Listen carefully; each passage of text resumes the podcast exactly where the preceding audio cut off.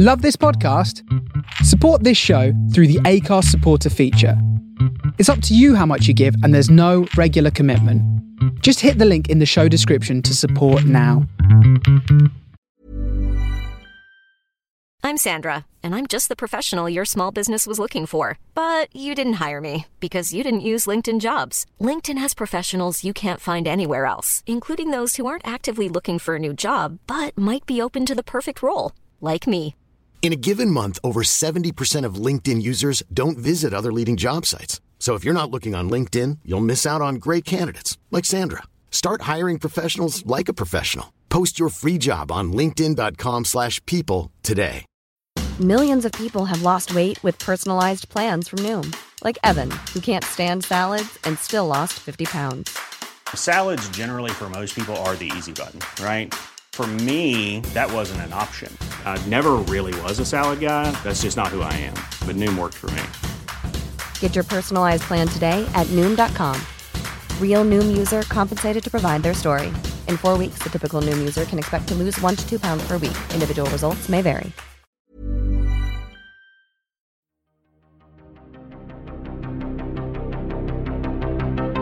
This is Writers on Film, the only podcast dedicated to books on cinema.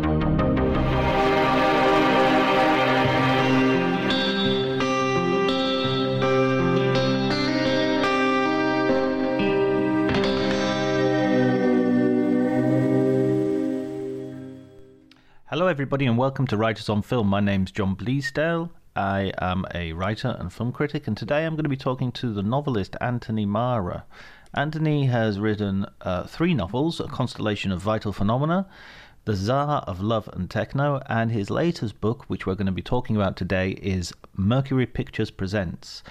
This novel um, follows the travails of a fictional studio in the 1940s America and a fictional Hollywood studio, I guess is the best way of saying it, and the various uh, workers, owners, or uh, uh, studio heads who are um, dealing with the running of the studio, but also uh, America's imminent entry into the Second World War, the rise of fascism, the immigrant experience, uh, racism, lots of different uh, topics are addressed by the novel, but it's also a very funny, very funny comic novel. As you will hear me express during our conversation, but it's a really good book. You don't need to have read it to listen to the podcast because we are uh, we try to keep it spoiler free. But uh, I've got a feeling if you listen to the conversation, you'll want to read the book soon afterwards. So buyer beware in that sense. Um, if you uh, enjoy the podcast, please remember to uh, subscribe and to like and to, to tweet about it and to uh, yeah generally if you could share share the word, I would really appreciate it. You can follow me on Twitter at Dr. Jonty D R J O N T Y. But before you do any of that, please enjoy the conversation.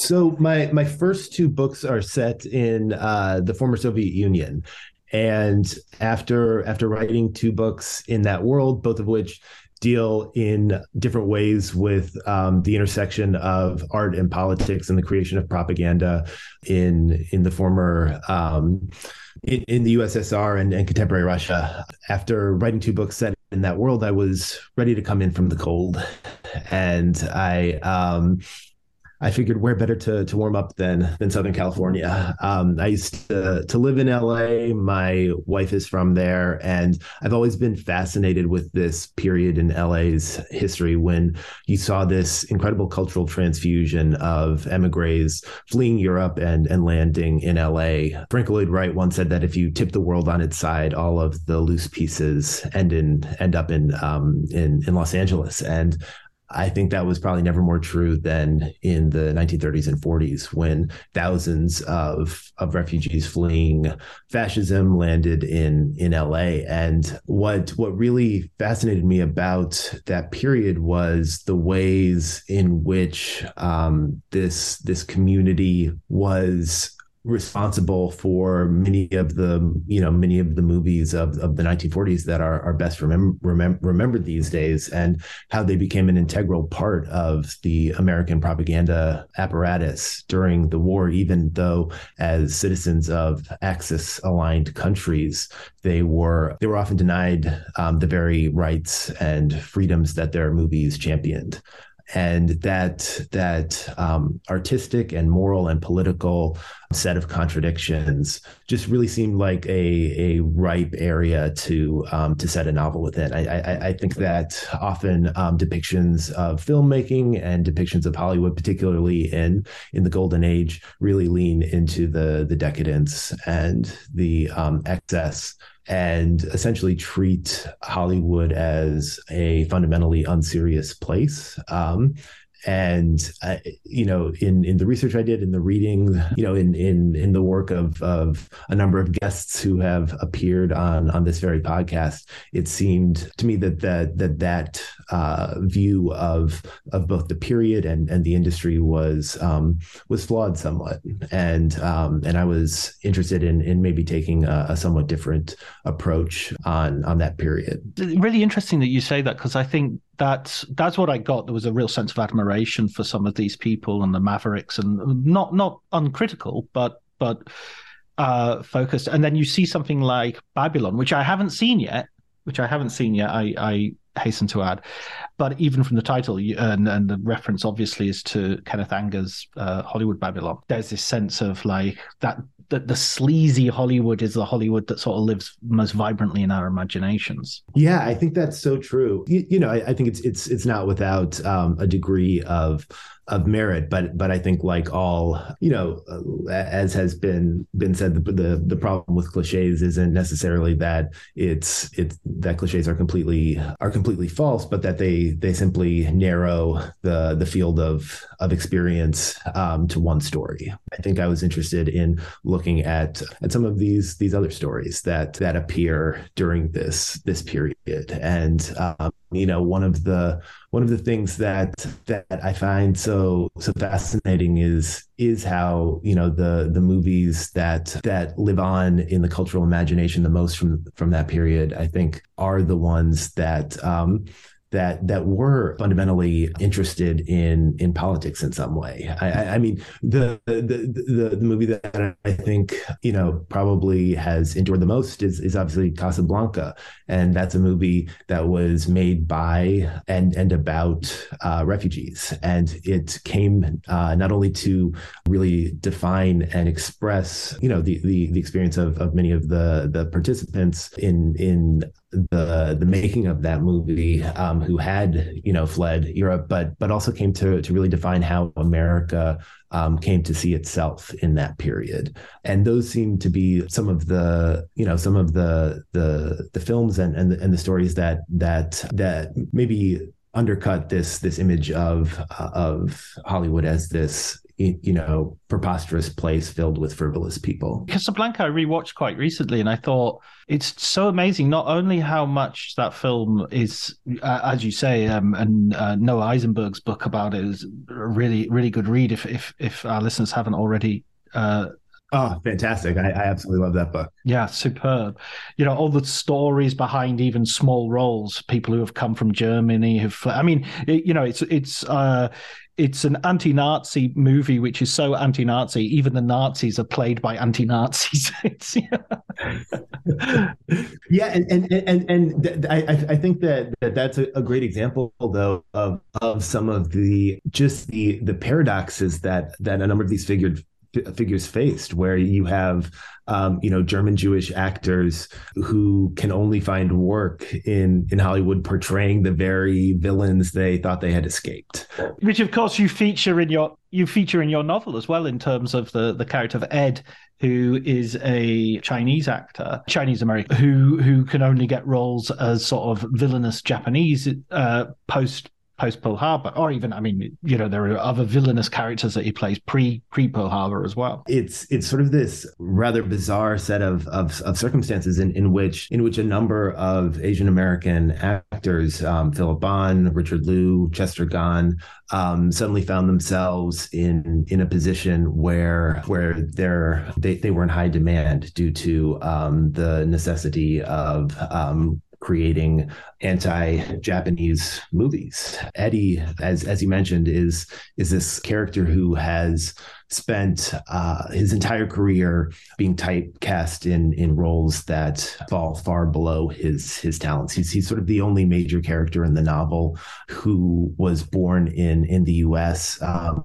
and, and, really the only major character who has um, much genuine talent in in the book. Um, but because of the the racist typecasting that was so prevalent in Hollywood during that period, um, both on the set and and off, and, and that continues in in many ways through to the present day he is as much of an outsider and an exile as the emigres that he works with. And following Pearl Harbor, he is hired by the studio Mercury Pictures to play Japanese villains. And one of the things that that I, I found so interesting about, dramatically interesting uh, uh about this you know sort of circumstance that he finds himself in is that is that the war really puts this character Eddie in in a position where his livelihood comes in direct conflict with his conscience and I think that that this was a this was sort of an existential position that that many figures involved in in the propaganda um, business found themselves in, where they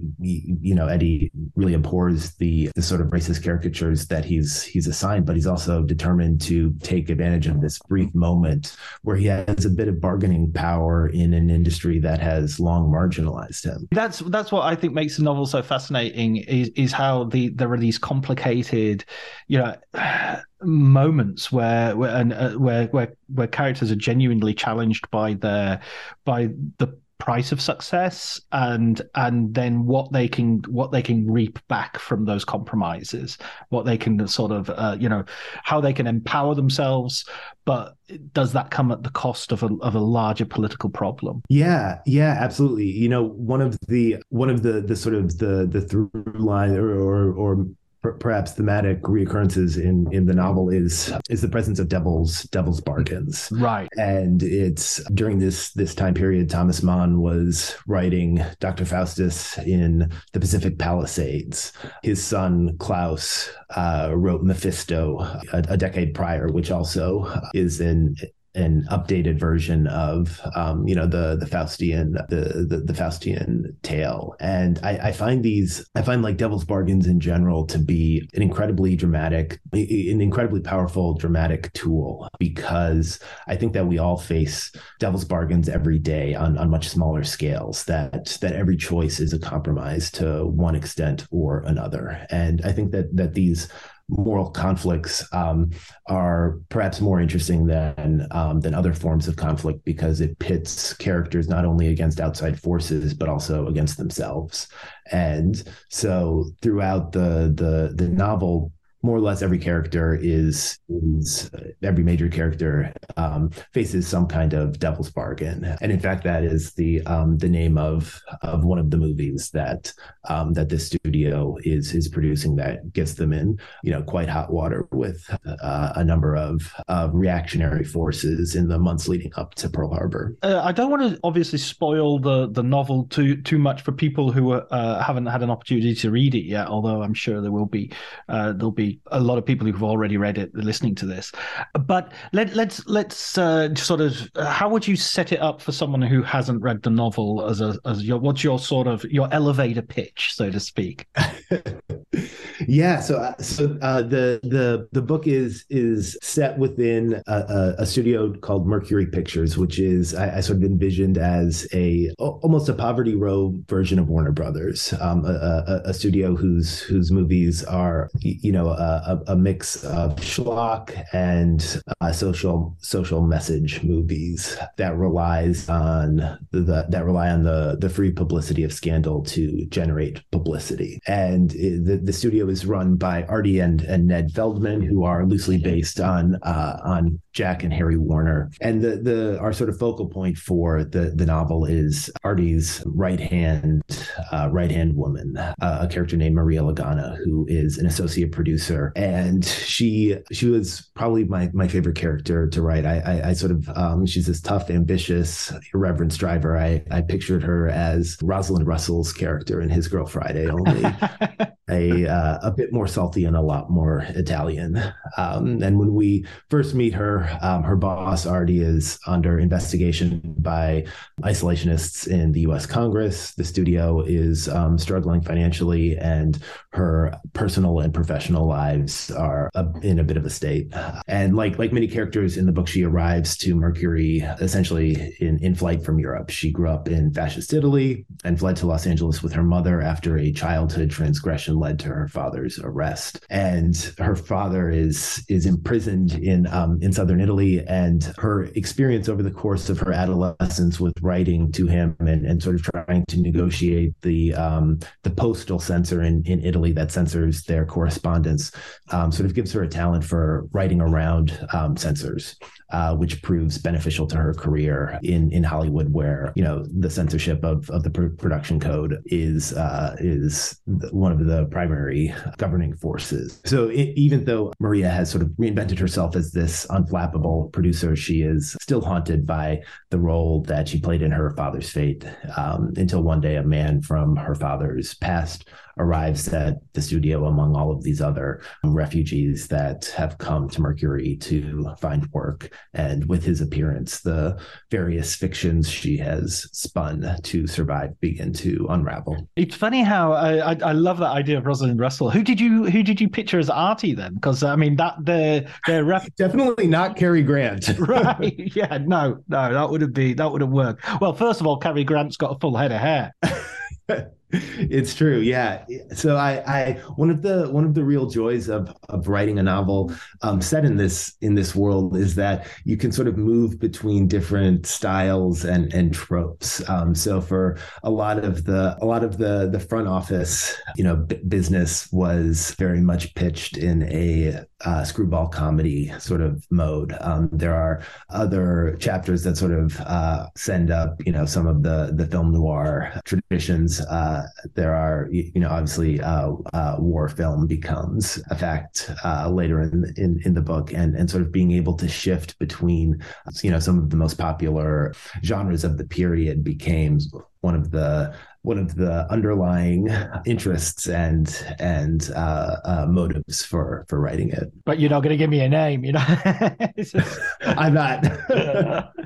I, also, when you uh, the very title sort of of the studio Mercury Pictures makes me feel think immediately of of Orson Welles uh, mm-hmm. as a possible thing, and I was kind of thinking, I was kind of thinking, yeah, Warner's but then Jack Warner's is actually in the novel, so there's a there's a bit where it can't be Warner's because because there's Warner's. Right. Um, a little bit RKO because of the because just of the fact that it's it, has got the Mercury and the Orson Welles connection. But then I was also thinking there's a little bit of sort of uh, uh ahistorically there's a little bit of sort of a Roger Corman kind of mm-hmm. st- structure to this sort of a studio that's definitely hanging on by its fingernails financially.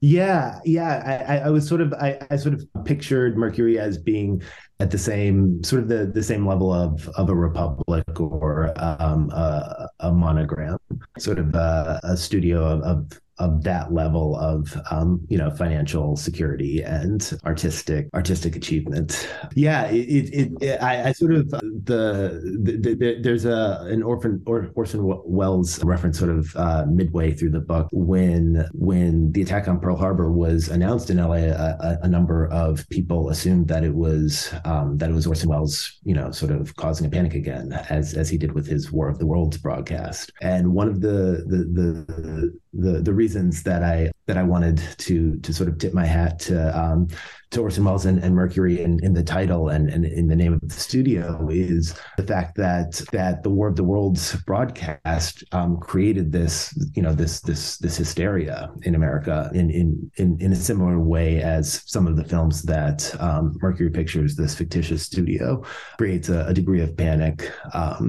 Uh, following Pearl Harbor and the release of a number of these propaganda movies. Yeah, I mean, you've got this great structure as well of of having sort of a situation and then, then then quite lengthy sort of flashbacks to provide context for some of these characters, particularly Maria at the very beginning. But then you have other characters, Italian characters, who who go back to to, to fill in their thing. But it's also interesting in terms of the sort of history and the moment, the the situation that they find themselves in the moment that Europe is kind of rehearsing the Second World War before the Second World War starts, and and fascism is there long before Nazi, well, before Nazism is there, and, and so you've got these, you've got this situation where where you the characters can see sort of and, and some of them have experienced it before it comes to america so to speak. I was thinking particularly in the in the case of maria's father that idea of the the particular Mussolini's sort of like invention of sort of exiling people within the country so that they would be sent to a, a village.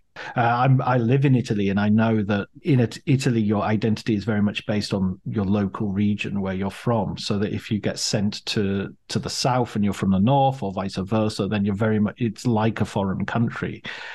Uh, and, and, that sort of situation is is similar to how a lot of the characters find themselves in. There's no prison around them, but there there is a kind of psychological prison, if you like. Yeah, and it's interesting that the, the, the sort of connection between between how internal exiles in, in Italy experienced experienced exile and, and how these um, refugees in America experienced exile during the war was actually sort of the point when the book really came together for me. So right. so when when I began thinking about this project, it was um, originally um, I was debating between writing a novel set exclusively in LA um, during this period, and one set set in southern Italy during during you know uh, this similar period. And and I, I, sort of envisioned them as two separate um, novels. And for months, I was bouncing back and forth between between the two of them. I'm not particularly known for decisiveness. I have trouble committing to an appetizer let alone a multi-year book project. And things finally uh, came together for me when my wife and I took a trip to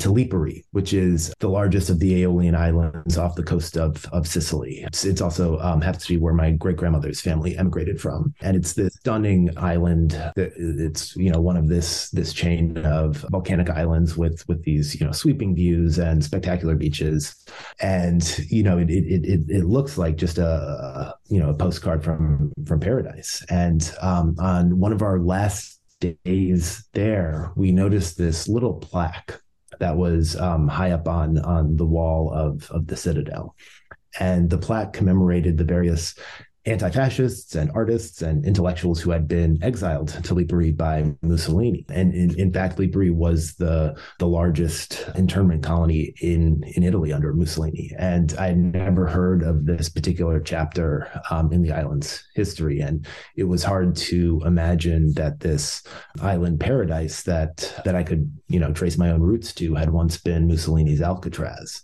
And it occurred to me as I was, you know, sort of standing there that German and and Austrian exiles sometimes referred to Los Angeles as sunny Siberia.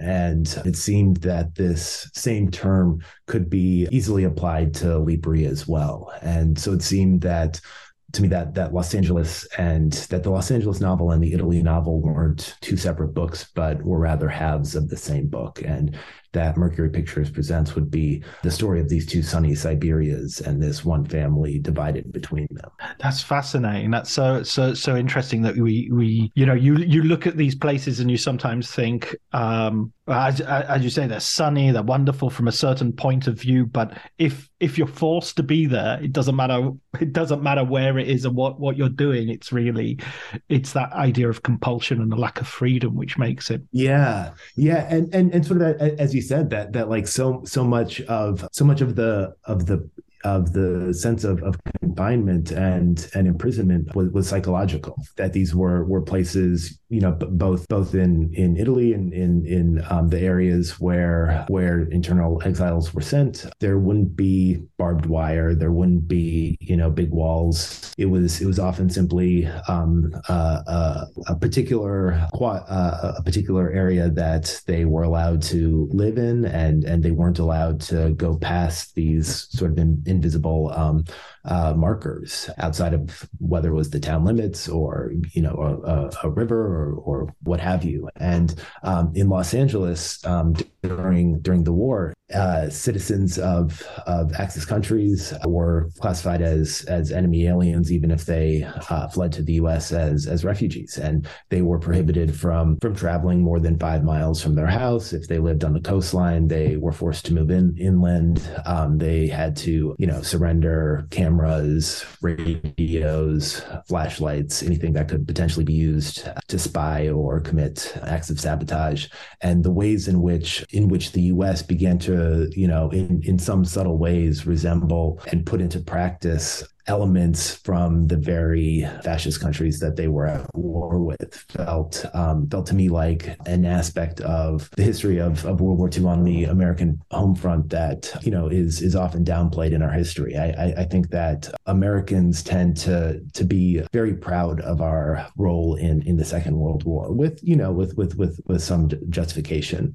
Um, I think it's it's often because you know we've we've been involved in so many disastrous foreign wars in the years since, and and you know at least we can look back on this one and and say, well, uh, you know, we were on the side of the angels. But I think that sort of greatest generation uh, mythology often often maybe flattens um, some of the complexities and, and the ways in which in which we were um, complicit in in the very the very evils that we purportedly fighting against. Yeah, absolutely. Specifically in the the treatment of the the Japanese in in terms mm-hmm. of uh, uh, and and also sort of yeah, you're fighting some an ideology which has at its core uh, a racism. Uh, and then you use racism for your own propaganda ends in terms of demonizing, uh, which I think was always more true in the Pacific theater and the Japanese enemy than it was in the against the Germans. You know, you you, you couldn't really Anglo Europeans couldn't really turn to the Germans and, and, and use racial racist epithets against them. Yeah, I, I think that that is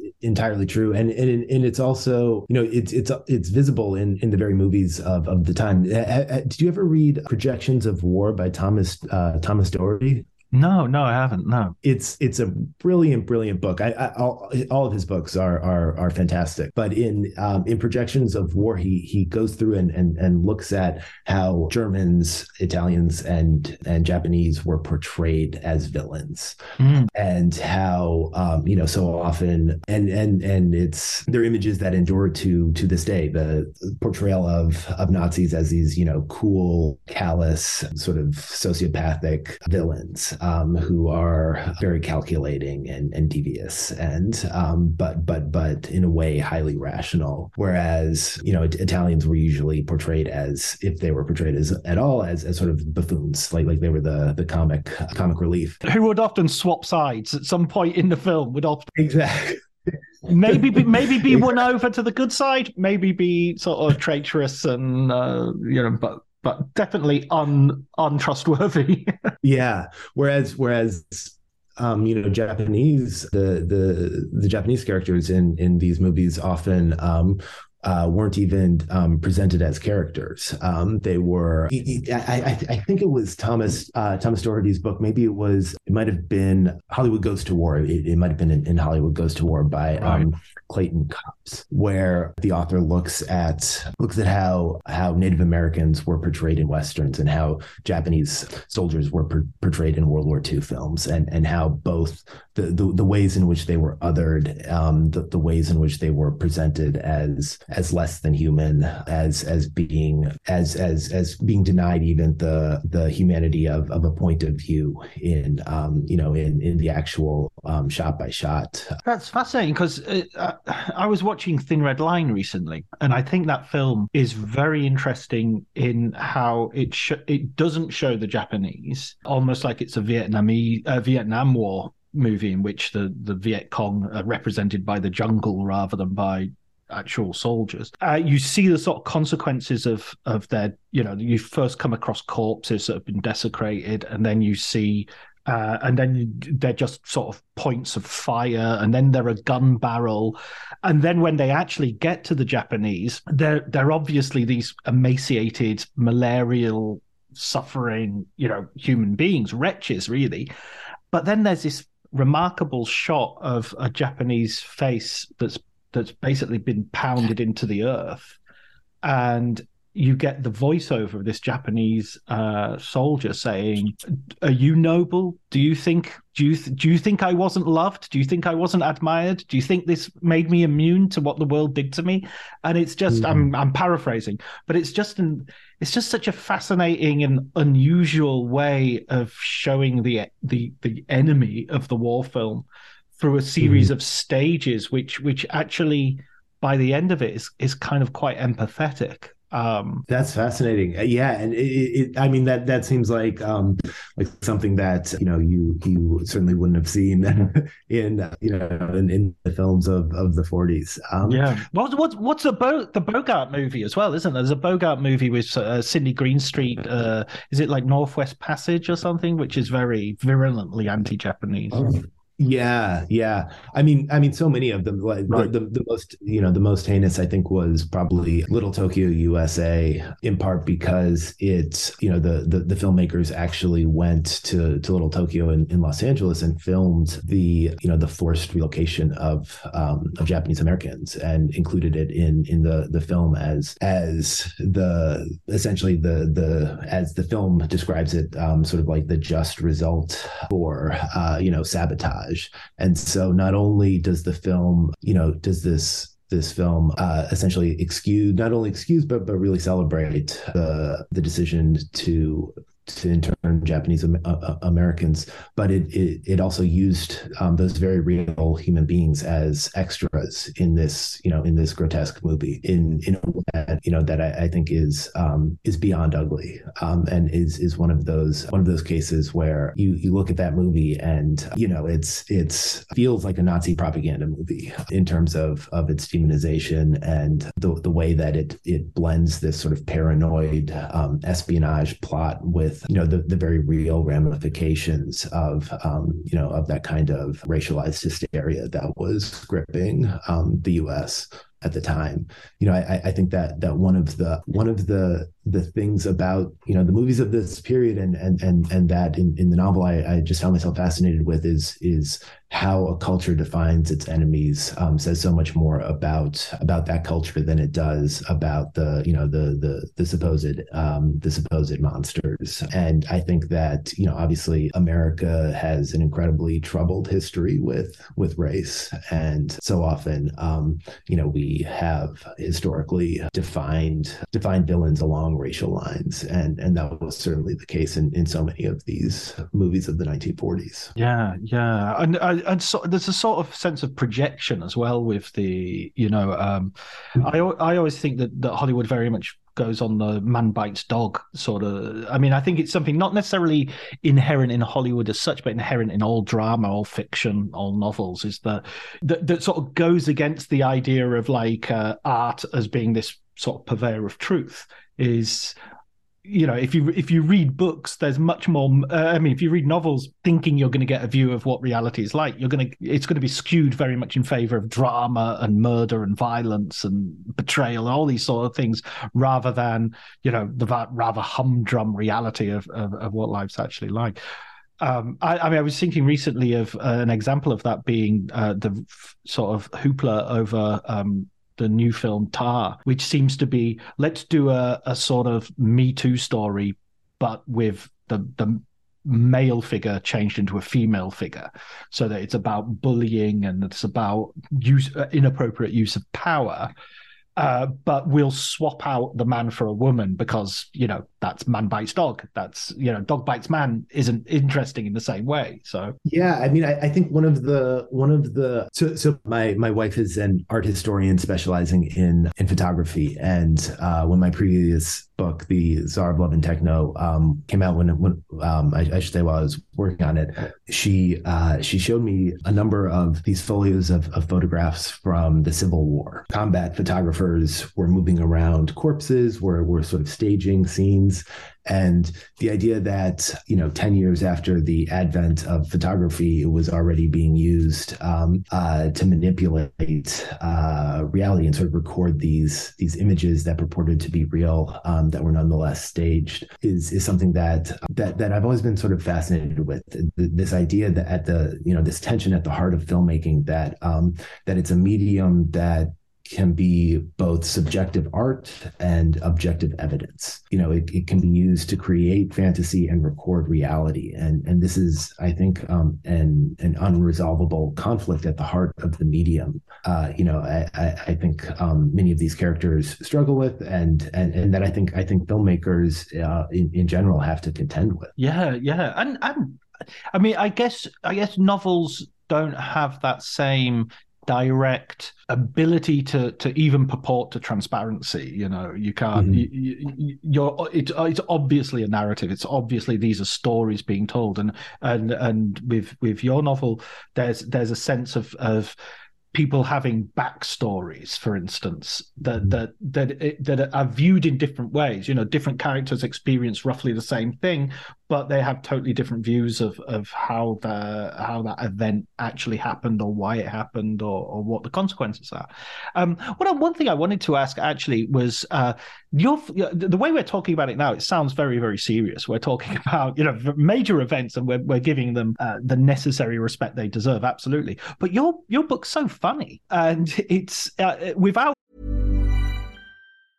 Cool fact a crocodile can't stick out its tongue. Also, you can get health insurance for a month or just under a year in some states. United Healthcare short term insurance plans, underwritten by Golden Rule Insurance Company, offer flexible, budget friendly coverage for you. Learn more at uh1.com. Hiring for your small business? If you're not looking for professionals on LinkedIn, you're looking in the wrong place. That's like looking for your car keys in a fish tank.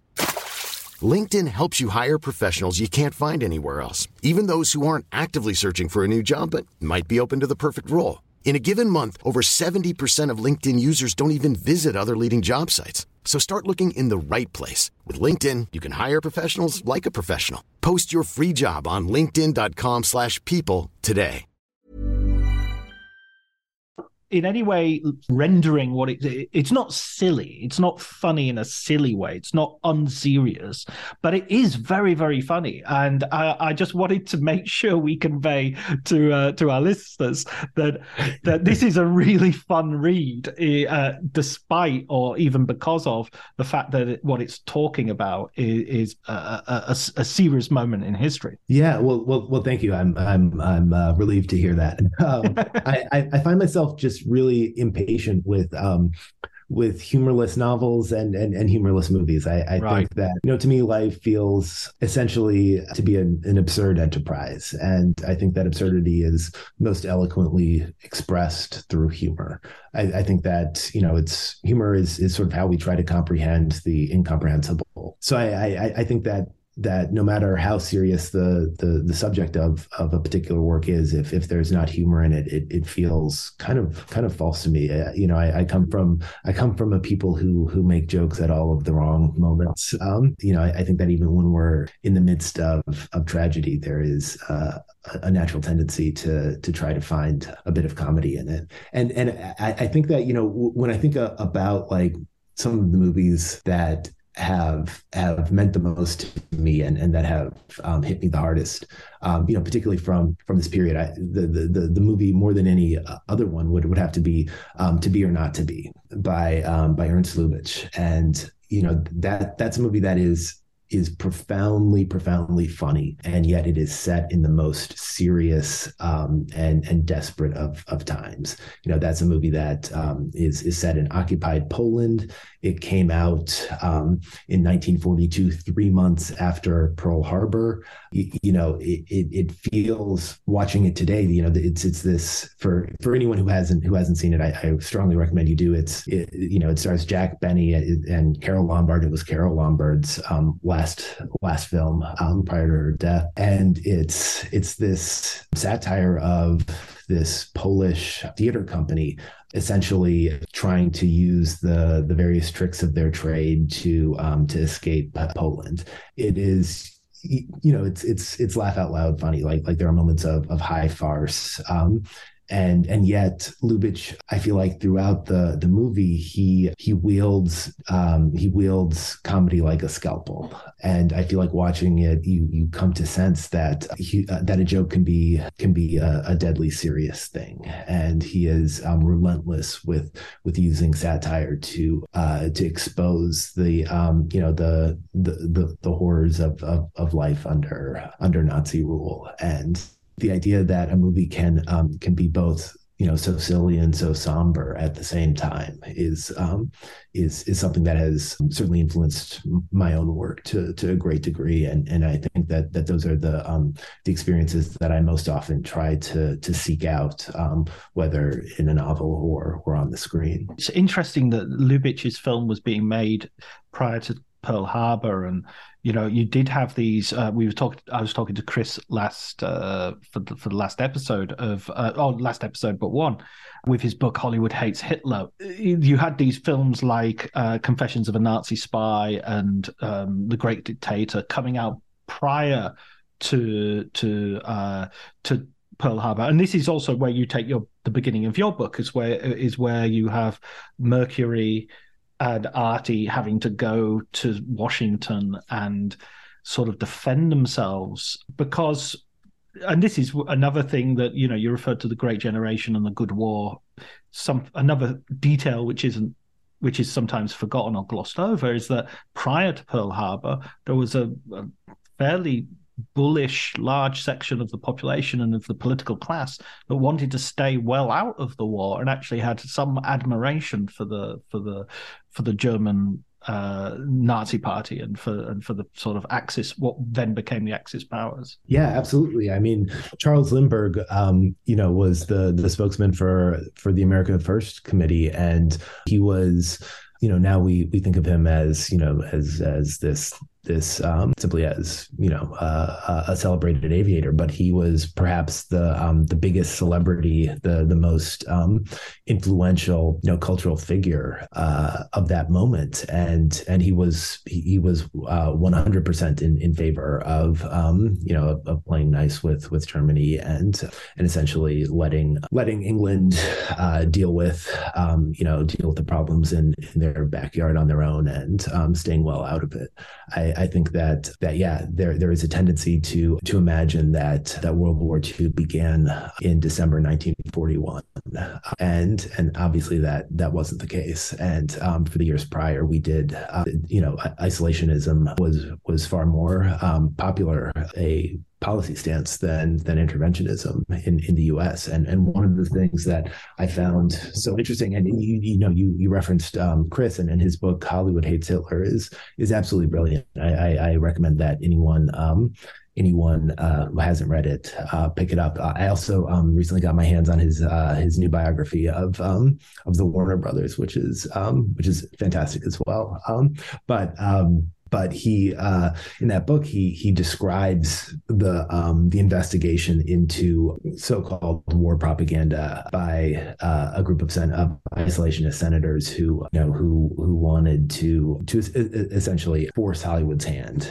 in in, in the few cases in which you know anti-Nazi movies were were being produced. And yeah I I, I think that um, that that in in how we look at America so so I, I, think that you know this is this is a, a, historical novel, and I think that one of the one of the pitfalls of historical fiction in general is that there's often a there's often a degree of nostalgia to the project, and one of the one of the the guiding principles that that I sort of um, set out for myself when I was working on this is is to try to avoid nostalgia at, at, at all costs, and and and look at how history um, was fictionalized within these moments um, themselves. And so looking at, you know, at, at 1939, 1940, 1941, at the American, the, the forces in America that were most belligerently against any sort of, of intervention felt like a, a worthwhile project. They provide their own sort of comic seriousness as well, in the sense that what they're trying to do is very serious and very dangerous.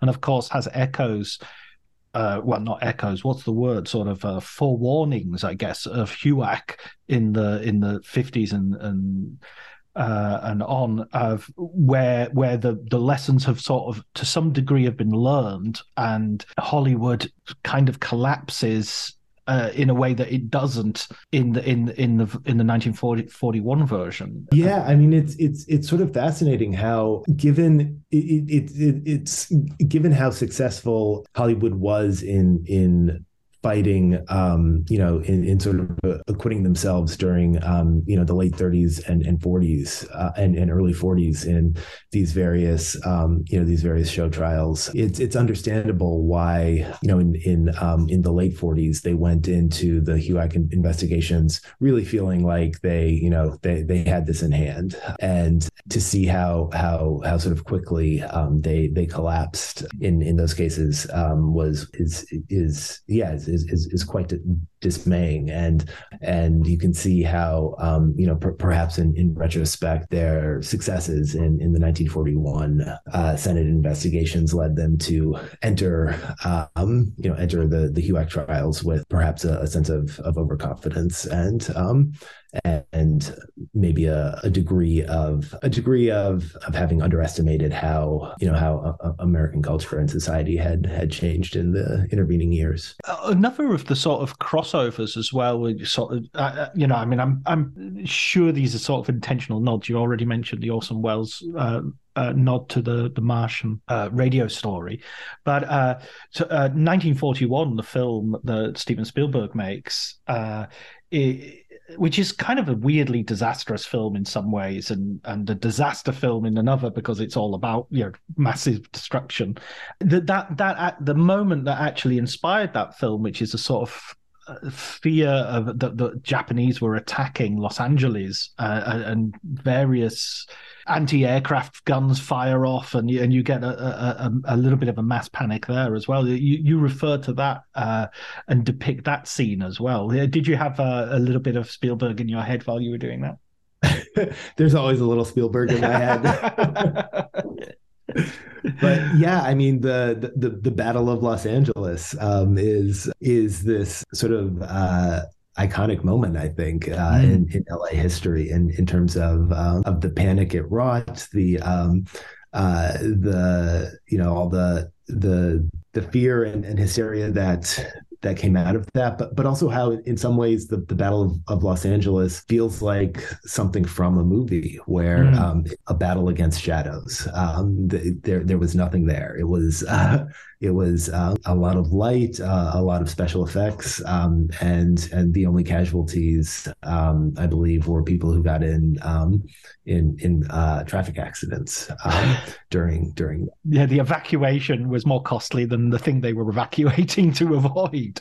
Uh, yeah, I mean, exactly. I, it sort of also goes to show how you know acts of the imagination can be can be can be great. You know, we can have movies, we can have novels, we can have uh, but also acts of the imagination can be, you know, can from political ideologies to to to mass hysteria can can cause untold damage. Yeah, I, I think that you know one of my one of my pet peeves are in in, in literature are, are novels that sort of um, uncritically fetishize storytelling as this unadulterated good that mm. um, you know that, that, the very act of, of telling a story um, is is somehow virtuous in and of itself and and and I think that you know that that there are um, there's a similar instinct um, in in many films that valorize um, filmmaking as oh and if another love letter to cinema. God damn it, we've had five this year, five, and it's only January the second.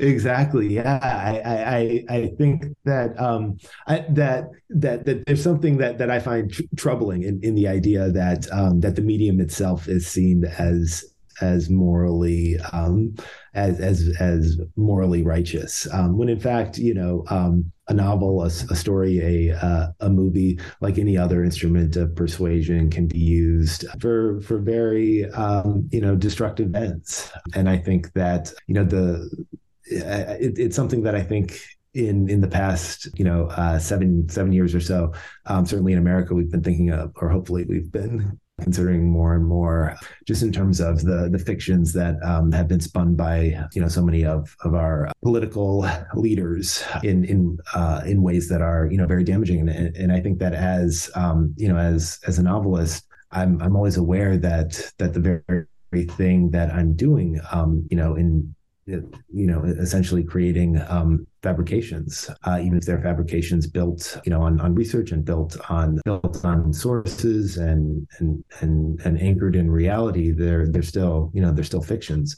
How the very tools of of my trade can be used by um, by political actors to to really really destructive ends and and I think that that we would be wise as you know as artists in general to be um, to be more wary of um, of our mediums. Yeah, absolutely. The co-opting of sort of the the, the ability to take. It's similarly with humor. I mean, uh, the rise of the alt right on the internet has been absolutely, you know, the rocket fuel that they've used as this sort of only kidding, you know, just kidding irony, you know, wink, wink, don't be so serious. Oh, haha, got you, you know, and trolling, you know, uh, you know, the entire activity of trolling is based on a sort of tension between the serious and the, and the, you know, what do you really mean? Are you really, uh, you know, uh, are you, re- what are you really saying? You know, uh, it's, mm-hmm. ex- you know, we use, uh, I mean, I remember 10 years ago, uh, postmodernism being all about that sort of uh, play, you know. Uh, unfortunately, mm-hmm. when someone turns up to the playground with bad intentions, uh, we we no longer have anywhere to stand, which is properly secure. I think. Wow, wow, that's that sounded that was very deep. You should, you should, you should, you should have a podcast. Yeah, I should do, shouldn't I? Like every other white man in his fifties. Absolutely, I love. I, I mean, this is. Uh, I love going back and, and, and, rethinking about Hollywood from this period, and I really uh, appreciated the opportunity to do so with with your novel.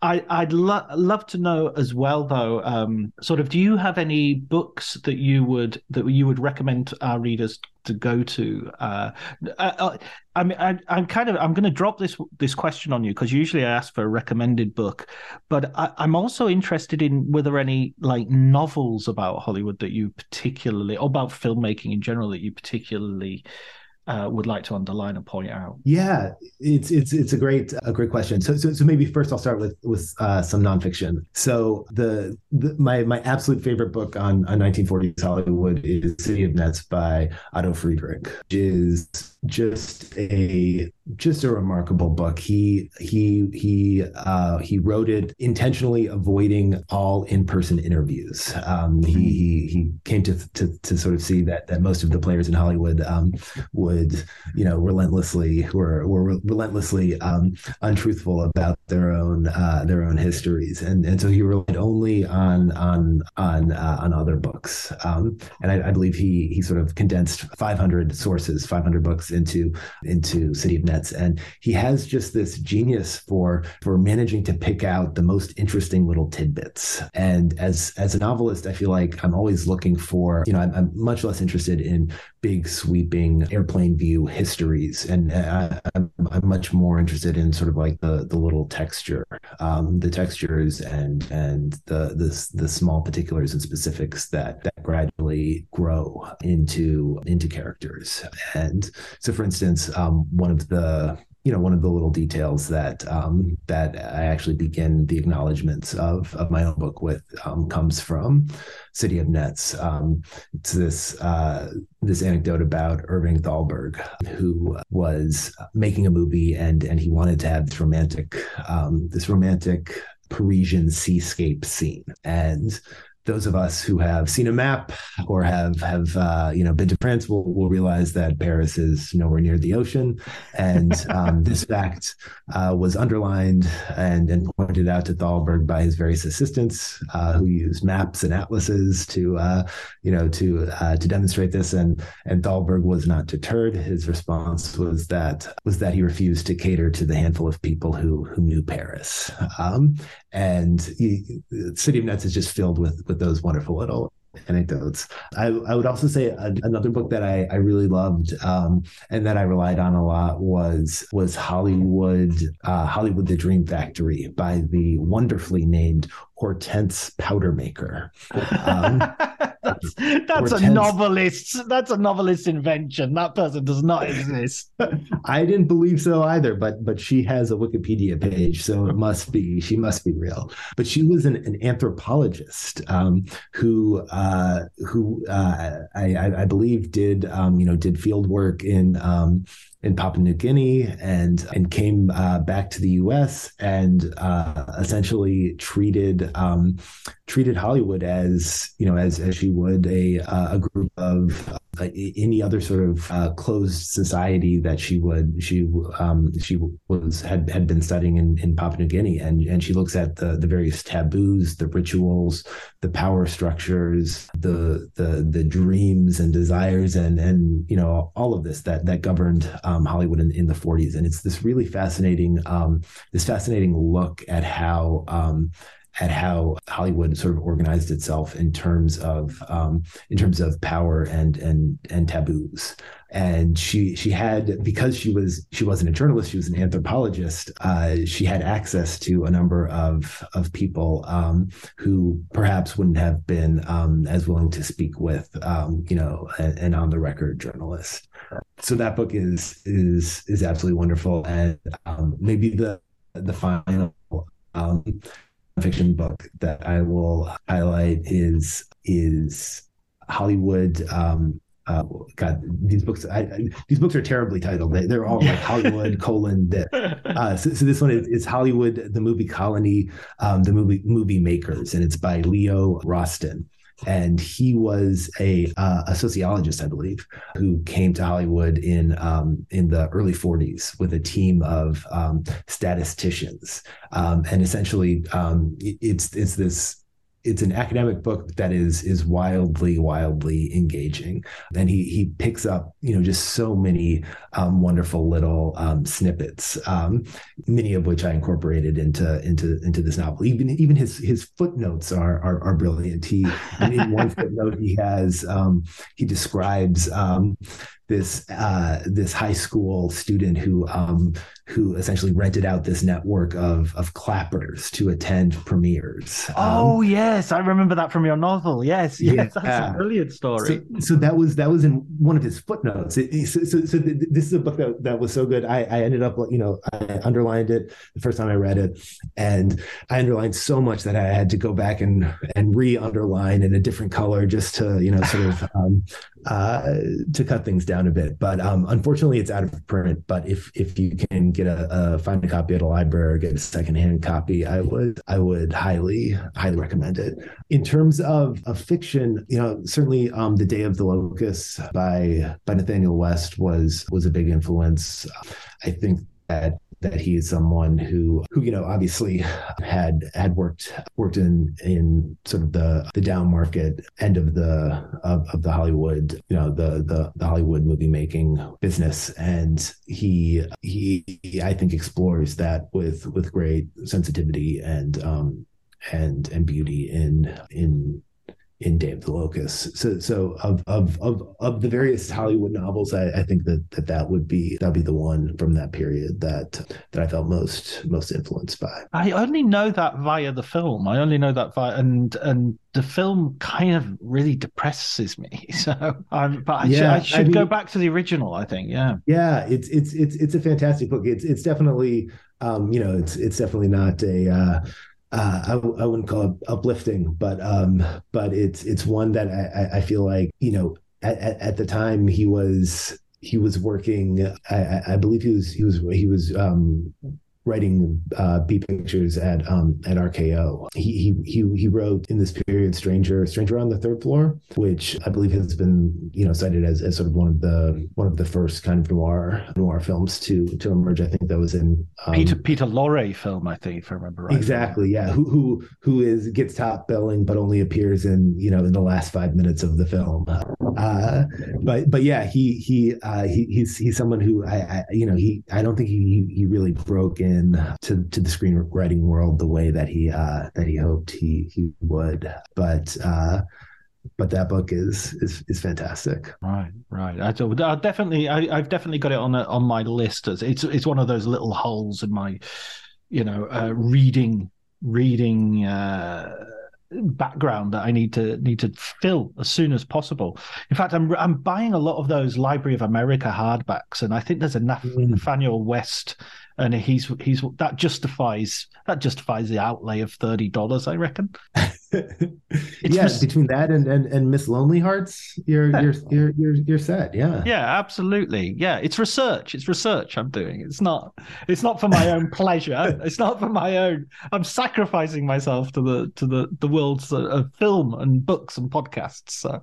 Exactly. Exactly. Um, another recommendation I just wanted to add on top, uh, not of a a book but of a film. Anybody interested in the Internal Exile?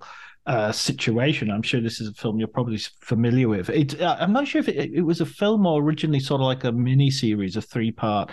Uh, was Rosi's Christ Stopped at Eboli, starring uh, Gianmaria Vol- Volonté, which is a, a really good. Uh, a really good sort of portrayal of a, an intellectual who's who finds himself in a situation similar to one we were talking about earlier, where he, he's in internal exile in Italy, and the, anything with Gianmaria uh, Volonté is worth watching because he's one. He's uh, for my money, he's the best Italian actor. Yeah, no, that, that's fantastic. I actually got to see it um, in the theater. Um, it oh was, wow! Uh, it was because uh, it, it, never received an American theatrical release, I believe, um, and uh, it, it, was released in theaters maybe four years ago. Um, right. Yeah, I, I, saw it. I was living in um, in Oakland, California at the time, and the theater was it. You know, it was completely sold out. There were um, uh, a couple of people were scalping tickets outside. Um, it was kind of wild to see to see that much interest in uh, a movie from uh, from the the seventies, I believe. And and I would also say say um, uh,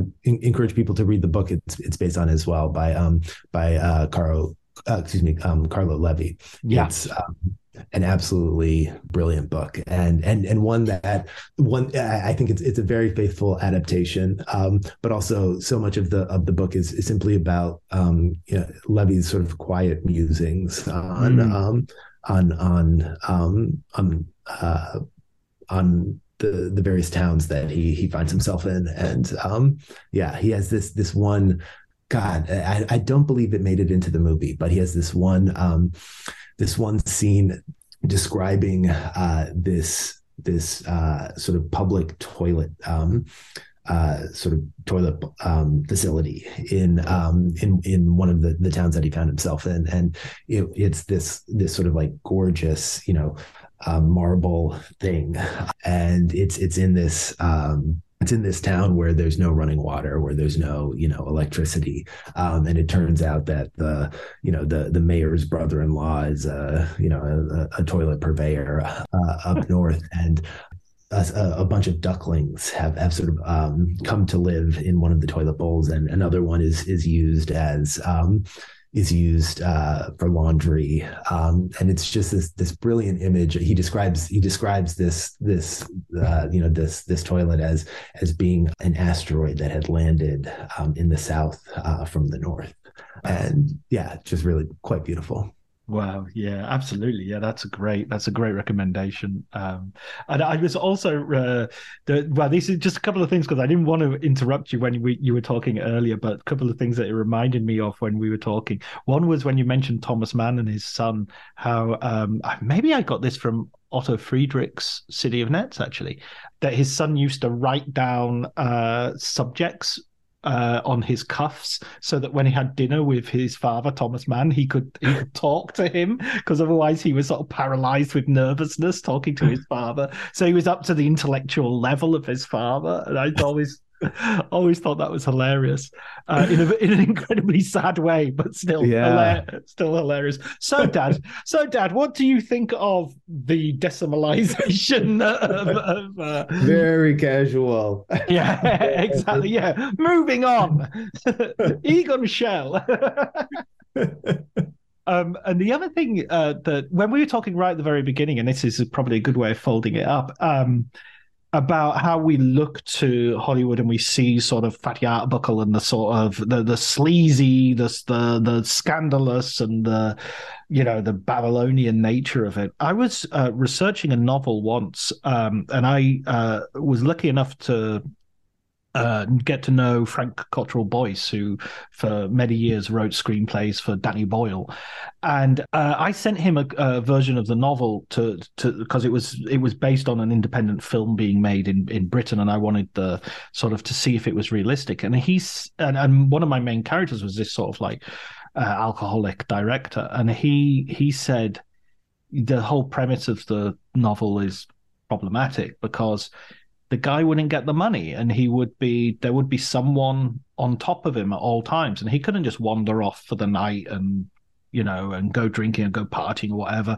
There would be someone from the studio sort of sitting on him and take he'd, he'd have an early night and he would you know it, and he was talking about his relationship with danny boyle and said you know how danny would you know he would work very very hard be up first person on the set last person to go home then he'd watch dailies then he'd have five hours sleep and then he'd start again. And he this idea that there's this sort of like whoa here we go just is very rare because it's it's it ultimately it's an industry and if you're not making the product yeah i mean i think we've seen some situations in which that people have gone off the rails a bit bohemian rhapsody most recently for perhaps um, in terms of that sort of lifestyle not being conducive to to creating an actual film and how hollywood sort of will I, you know i wonder if if uh, in the case of Bohemian Rhapsody, Bryan Singer uh, will will recover from that. Not not in terms of whatever perceived scandals, of which I, you know, I believe there are some, but but more because you know you didn't do the job. You didn't finish the movie. Yeah i mean i, I think it's it's there are there are obviously similar similar images uh sort of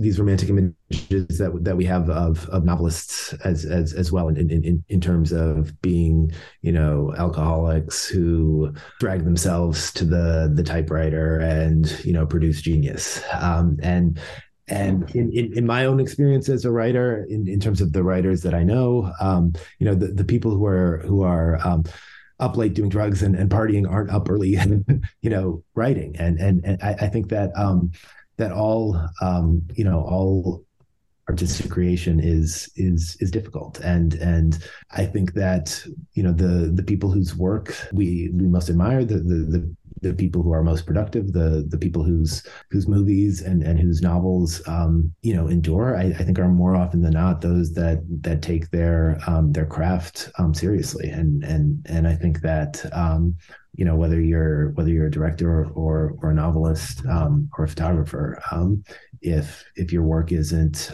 you know at, at, the center of your life, it's it's difficult to find the the wherewithal to you know to to continue to to continue producing. Yeah, absolutely, absolutely. I, I totally agree.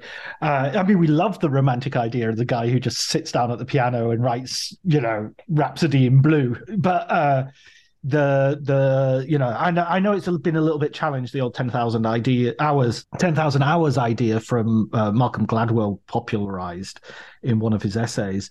I know it's it's not you know it's not science let's say, but um mm-hmm. but I think as an idea you know you've got to put in the work uh, other stuff around that. I mean, I, I don't know. There are the exceptional. I mean, I think of someone like uh, Rainer Werner Fassbinder and his, uh, you know, but but I mean, he he had a huge appetite for drugs and and and drink and but also he had he must have had a huge appetite for work because my god what did he produce? He produced like two or three films a year. He produced a massive 30 hour long television program that was uh, that, is considered probably his masterpiece uh, mm-hmm. with Ber- Berlin Alexanderplatz. But but maybe he's the exception that proves the rule because because crikey, you know, his films, some of his films are, amazing. Yeah, no, I, I, think there's probably always, um, there's, there are probably always outliers, but you know, I, I had a, uh, a I, I had a teacher who, who used to say that they would only write when they, when they were, when they were inspired, but they made sure that they were inspired at 9 a.m. Monday through Friday. um, and, and I always felt like that, that for, for me at least has been uh, a good, a good way to think of of artistic inspiration and uh, and all of that. Yeah, absolutely. I totally agree with that. I totally agree with that. It's about sitting down. It's about sitting down. if you if you can master sitting down, then the rest of it's relatively easy. Brilliant. Oh, thank you so much, Anthony, for uh, for uh, uh, coming on the podcast and talking about your your novel. It is uh, it was an absolute pleasure to read and uh, I highly, uh, highly recommend it. That can be my recommended book of the week. Oh well, thank you so much for having me. This has been this has been such a treat.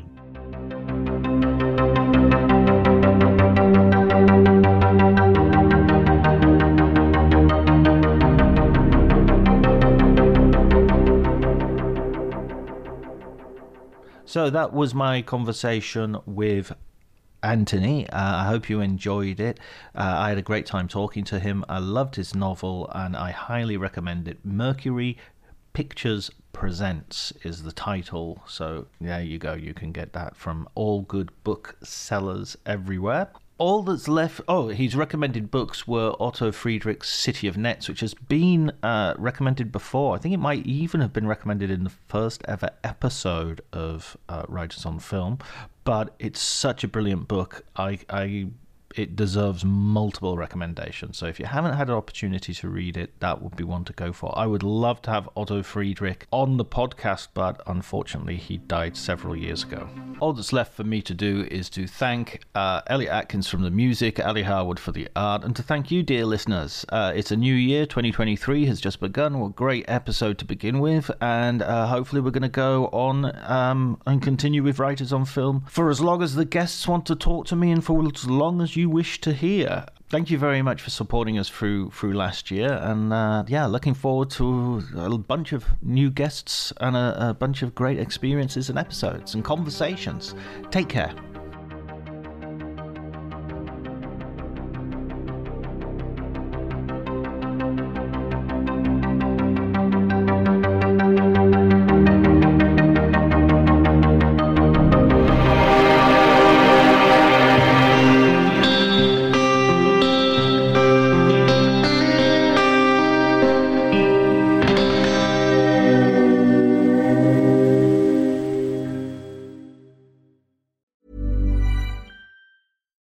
I'm Daniel, founder of Pretty Litter. Cats and cat owners deserve better than any old fashioned litter. That's why I teamed up with scientists and veterinarians to create Pretty Litter. Its innovative crystal formula has superior odor control and weighs up to 80% less than clay litter. Pretty Litter even monitors health by changing colors to help detect early signs of potential illness. It's the world's smartest kitty litter. Go to prettylitter.com and use code ACAST for 20% off your first order and a free cat toy. Terms and conditions apply. See site for details.